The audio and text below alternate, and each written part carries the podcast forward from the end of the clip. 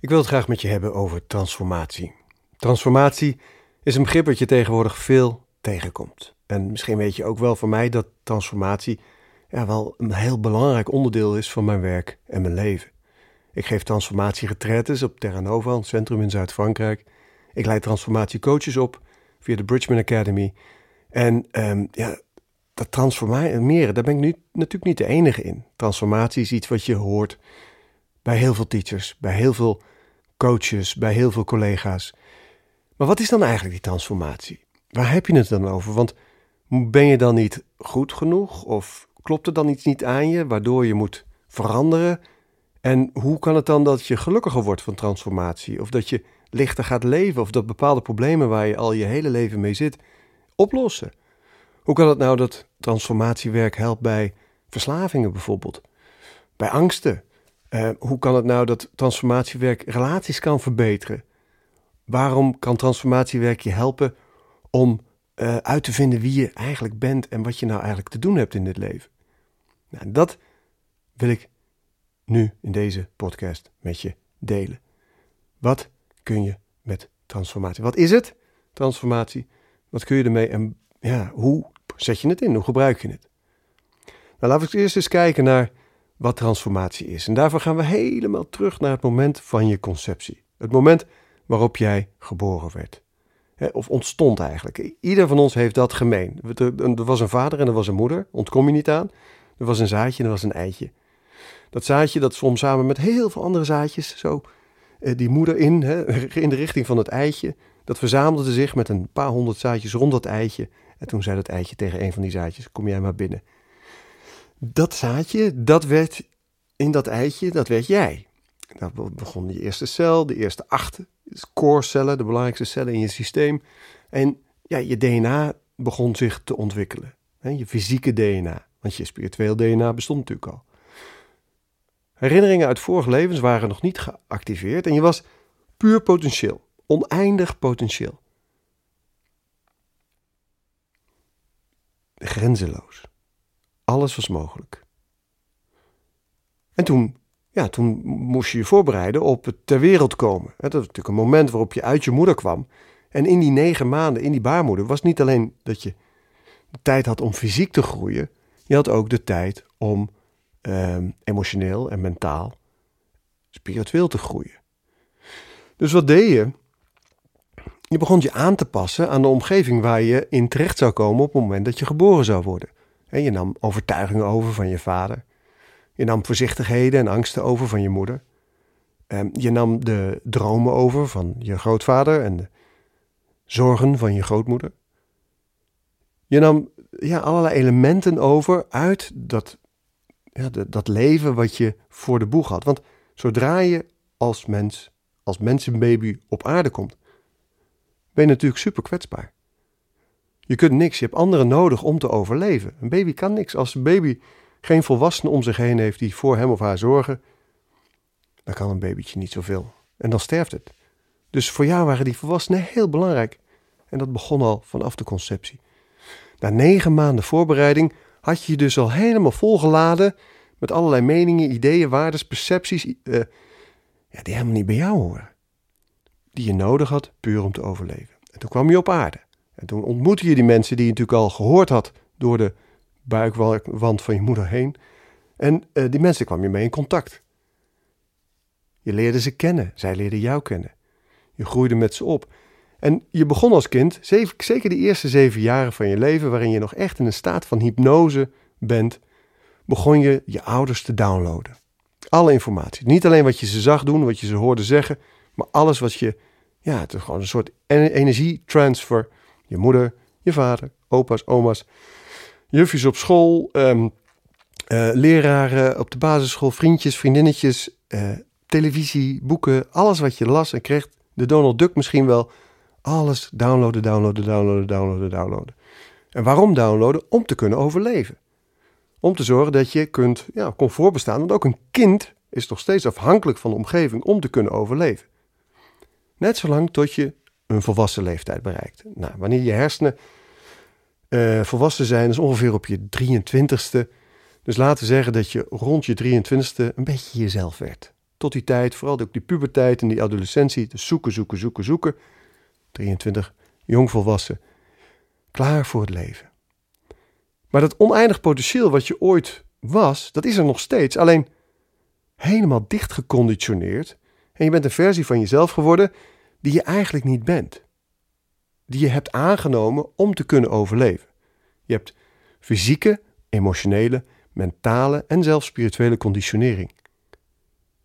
Jezelf aangeleerd, opgelopen, um, maar uiteindelijk ben jij het geweest die dat allemaal geïnstalleerd heeft in je eigen systeem. Die dat geïnstalleerd heeft in je DNA, in je celgeheugen, in je uh, hersenen, in je zenuwstelsel.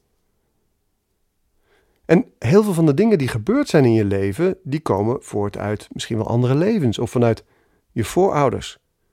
Alleen hoe je ze vorm hebt gegeven, ja, dat is afhankelijk van uh, waar je opgegroeid bent, met wie en hoe. Dat betekent dus dat er een niet-authentieke versie van jou het leven in is gegaan.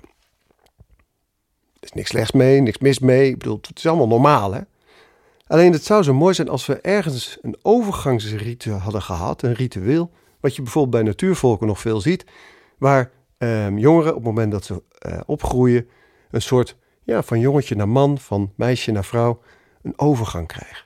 Waarin vaak, je ziet dat bijvoorbeeld in de, in de jungle, in de, in de Amazone nog, in, Colombia en dat soort landen, en uh, omlaag, Brazilië, dat bijvoorbeeld met plantmedicijnen kinderen in, ja, door bepaalde processen heen gaan waarin ze de imprints van hun ouders loslaten en zichzelf gaan vinden.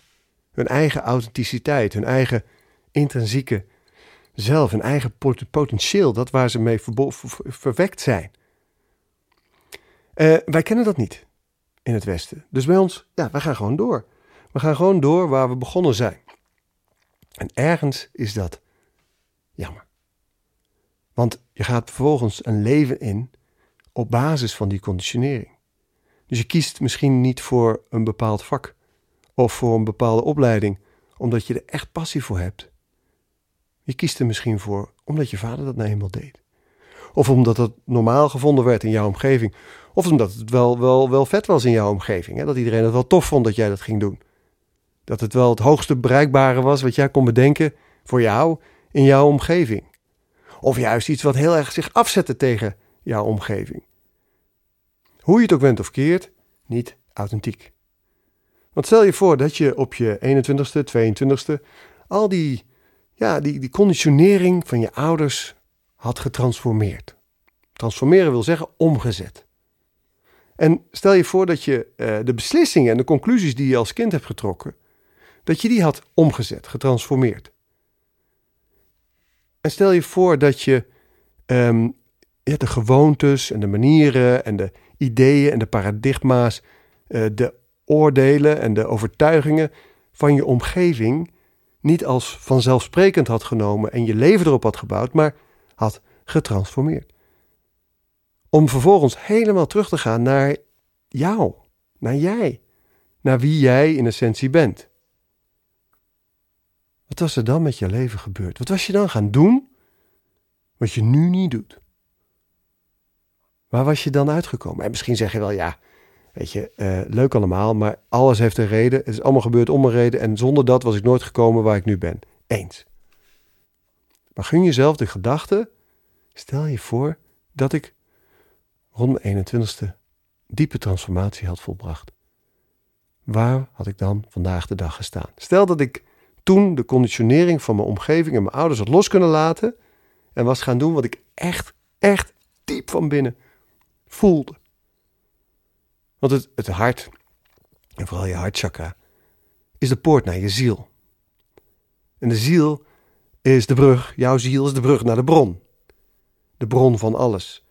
Dus op het moment dat je je met je hart verbindt, met je ziel verbindt, verbind je je met het al. En dan kom je op niet wat wil ik of wat ga ik doen op basis van verlangens die ik heb uit mijn jeugd, op basis van mijn conditionering, maar dan kom je op wat is de kosmische bedoeling van mijn leven? Wat ga ik doen? Wat is het pad dat mijn ziel gekozen heeft in dit bestaan?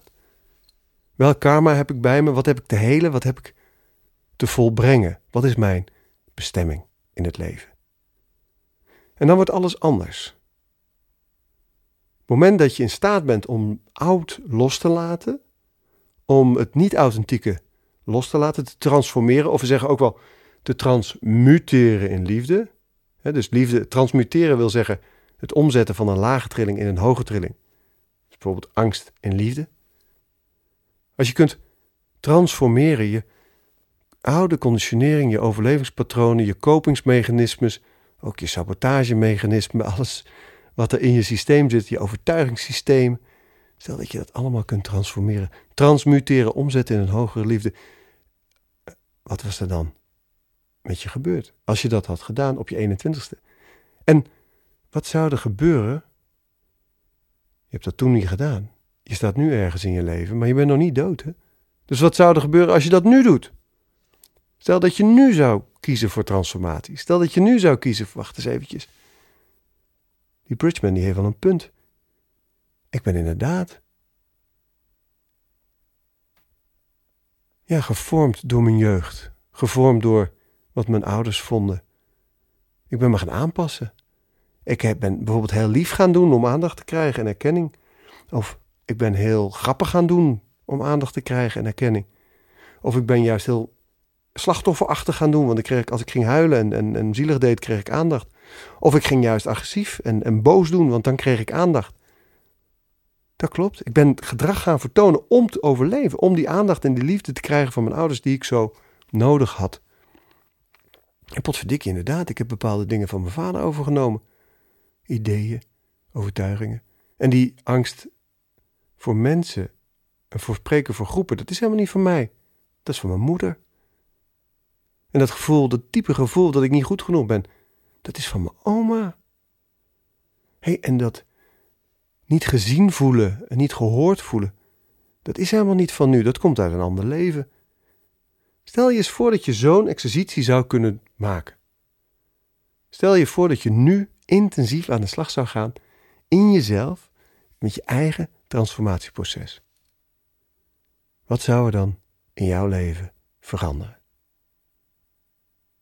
Nou, wat ik je al een klein beetje kan vertellen, is dat op het moment dat je wat niet authentiek is, oplost, dat je dan ruimte geeft aan wat wel authentiek is.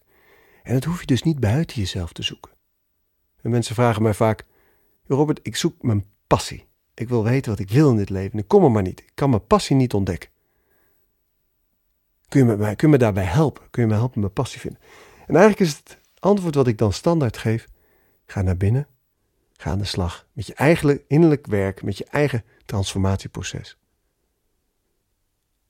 Want je zult merken dat als je oplost, opklaart, transformeert wat niet authentiek is, dat vanzelf vrijkomt wat wel authentiek is.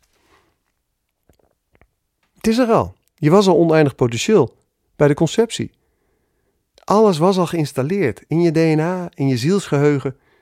Je bent op aarde gekomen met een bepaalde bestemming, een bepaalde missie. Je ziel weet precies wat je te doen had.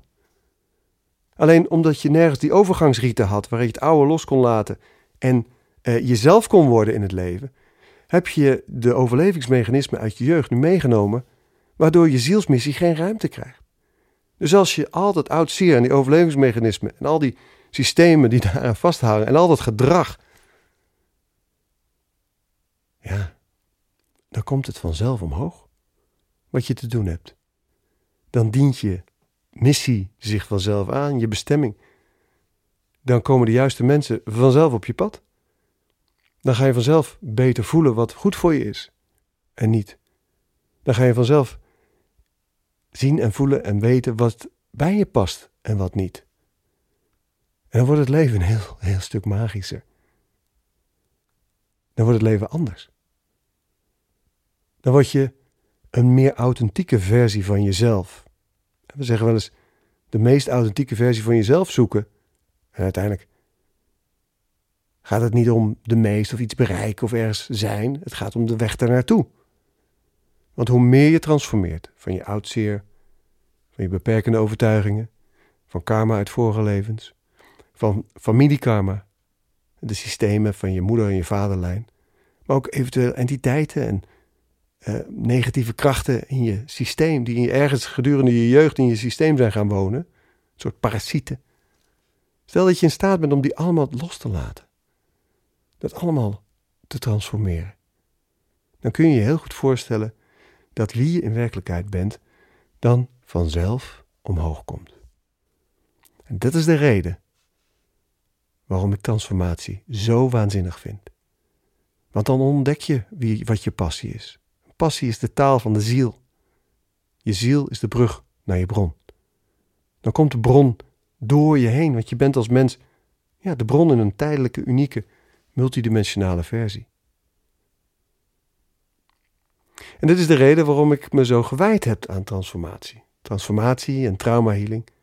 In de retraites die we op Terra Nova geven en de opleidingen tot transformatiecoach die we geven bij Bridgman Academy.